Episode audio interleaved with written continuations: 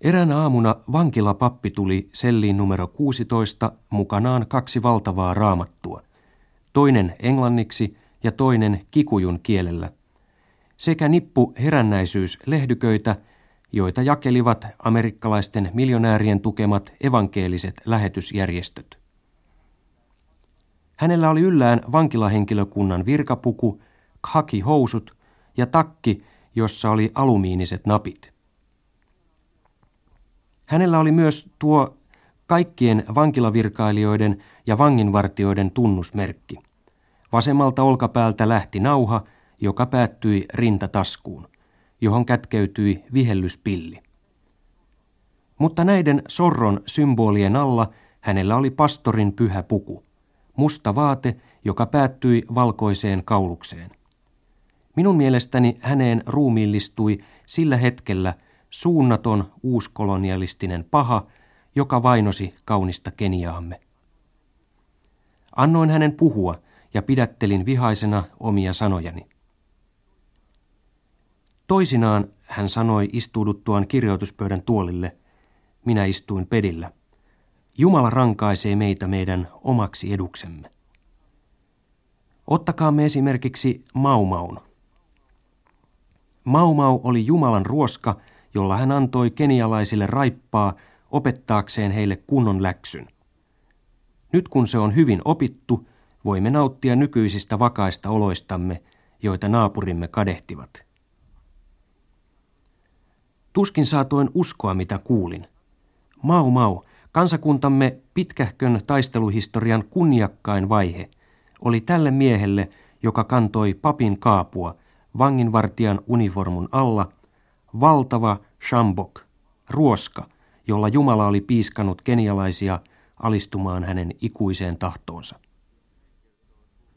Näin kertoo Ngugi Thiong'o, Kenian suurin kirjailija, ensimmäisestä keskustelustaan Kamitin erikoisvankilassa, johon hänet suljettiin vuodeksi uuden vuoden aattona kymmenen vuotta sitten – ilman oikeudenkäyntiä syytä ilmoittamatta, kuten monet muutkin Kenian hallitusta vastustavat oppositiomiehet. Hän on pari viikkoa kokonaan puhumatta, mutta pastorin sanat päästävät elämään taas valloilleen. Ngugi kehottaa pappia lähtemään tiehensä ja ottamaan amerikkalaisvalmisteisen pyhyytensä mukaan. Miksi papit aina saarnaavat alistumista sorretuille, miksi eivät koskaan puhu sortajille – mitä teidän lainakristillisyydellänne on sanottavana tavallisten ihmisten sorrosta ja riistosta? Ja hän kysyy papilta, miksi tämä jakelee Billy Grahamin kirjoittamia lehtisiä.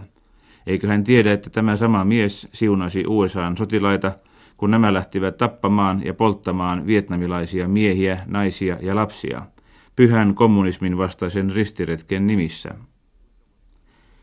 Kuinka moni muuten Suomessa piti tätä muistamisen arvoisena asiana, kun kirkko tänä kesänä pyrki kohentamaan profiiliaan tämän saman hengenmiehen avulla.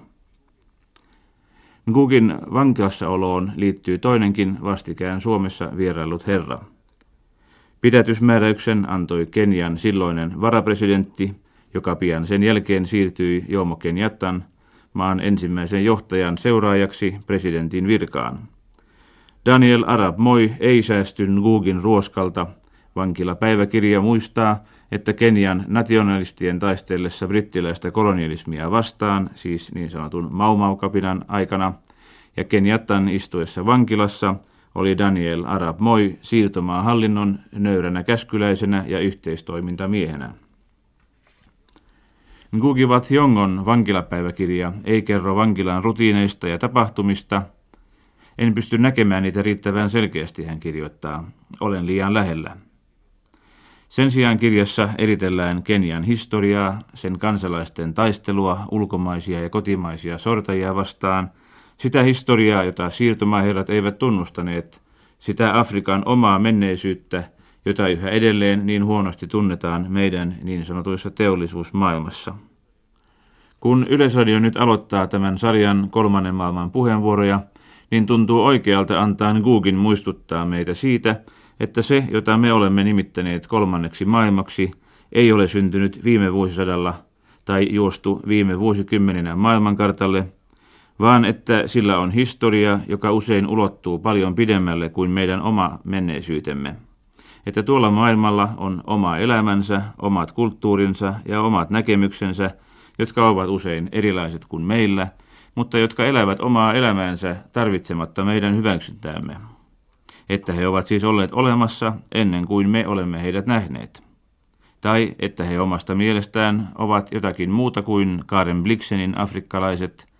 Ngugin mielestä Blixen oli rasisti – joka näki afrikkalaiset vain osana Afrikan luontoa eräänlaisina villieläiminä, ei ihmisinä ja yhteiskunnallisina toimijoina. Ngugi wa Thiongo toteaa, että kolmannen maailman kirjailijan ainoa mahdollisuus on hakeutua juurilleen. Muuten hän joutuu kolonialistisen kulttuurin vangiksi osaksi sitä hännystelijöiden joukkoa, joka on tullut niin monen afrikkalaisen valtion johtoon sen jälkeen, kun siirtomaavallat luopuivat välittömästä poliittisesta vallastaan. Juuri näitä hännystelijöitä Ngugi suomii ankaralla kädellä. Toki Kenyatta oli kunnioitettava hahmo istuessaan englantilaisten vankilassa, mutta hän ei lunastanut Maumau-liikkeen toiveita. Mitä tuo Maumau oikein oli? Maumau oli viralliselta nimeltään englanniksi Kenya Land and Freedom Army, kenialaisten pitkän kansallisen taistelun aseellinen vaihe, joka 50-luvulla koitti painottaa itsenäisyystaistelua ja vaatimusta hyvän viljelysmaan jakamisesta kenialaisille, kun sitä siihen aikaan hallitsi 4000 valkoisen kolonialistin hyvinvoiva eliitti. Maumau oli afrikkalaisen nationalismin eh, suunnan näyttäjä, majakka ja johtotähti, ilmoitus siirtomaavalloille, että mielivallan päivät ovat luetut, että Afrikka nousee jälleen omille jaloilleen siirtomaakauden sorron ja alistamisen jälkeen. Vankilapäiväkirjassaan Ngugi toteaa, että Kenyattakin ennen pitkää antoi ymmärtää Maumau-liikkeen jäsenten olleen rikollisia ja irtolaisia. Mutta ennen kaikkea maan johtajat, ensin Kenyatta ja sitten Arab Moi, ovat antautuneet vieraan kulttuurin, vieraan talousmahdin edessä, toteaa Ngugi, joka romaaneissaan 60-luvun alusta lähtien on kuvannut tätä kehitystä kylätasolta katsottuna. Hänen romaaneistaan on suomennettu varhainen A Grain of Wheat, Nisun jyvä. Se on julkaistu nimellä James Ngugi, Ngugillekaan ei siis kolonialistisen kulttuurin vahvasti orjuuttava vaikutus heti täysin selvinnyt. Esseekokoelmassa Homecoming, kotiin tulo, hän kuvaa esiintymistään eräälle kirkolliselle kokoukselle 60-luvun lopussa. En ole uskovainen, en edes kristitty, hän toteaa seurakunnalle. Vanha pappismies hyppää pystyyn ja huutaa vihaisesti, älä valehtele, johan nimestä näkee, että olet kristitty. Siinä alkaa kypsyä päätös palata juurilleen, ei vain nimenmuutoksen merkeissä, vaan kokonaan käyttämään äidinkieltä kikujua. Ngugi kertoo opettajastaan, joka oppikoulun neljännellä luokalla kehuu oppilaansa kikujun kielistä ainetta ja joka myöhemmin pettyy, kun tämä ryhtyy kirjailijaksi, mutta englannin kielellä. Ngugi ehtii edetä Nairobin yliopiston englannin kielen laitoksen esimieheksi saakka, ennen kuin hän päättää lopettaa kolonialismin kielen opettamisen ja siirtyy käyttämään kansan kieltä, omaa äidinkieltään. Homecoming-kirjan esseissä hän analysoi afrikkalaisen nousevan keskiluokan ja niin sanottujen intellektuellien pyrkimystä omaksua länsimainen kulttuuri, ei siten, että hän tuomitsisi sen, sillä jokaisella kulttuurilla on oikeutuksensa omassa ympäristössään, mutta hänen tähtäimessään on Länsimaisen sivistyksen vieraannuttava vaikutus. Ihmisiä ei kouluteta siksi, että he voisivat tulla kansanjoukkojen osaksi, auttaa yhteisöään lisäämään tuotannollisia ja sivistyksellisiä voimavarojaan, vaan jotta yhteisön ja objektiivisen todellisuuden välille muodostuisi muuri. Tuota muuria Google lähtee murtamaan yhdessä Kamirithun kyläläisten kanssa. Hän kirjoittaa näytelmän kikujun kielellä – se kuvaa erityisesti naisten osuutta kansallisessa vastarinnassa, ja Ngugi kokee konkreettisesti kansallisen kulttuurin valtavan voiman. Kyläläiset, joista tuskin kukaan on koskaan ollut teatterin sisällä, rakentavat yhdessä 2000 hengen ulkoilmateatterin ja valtavat ryhmät harjoittelevat näytelmää, oppivat järjestämään toimintaansa, toimimaan yhdessä yhteisen tavoitteen puolesta. Koko tämä ponnistus vapautti kykyjen tulvan – jota eivät edes niiden omistajat olleet kuvitelleet mahdollisiksi.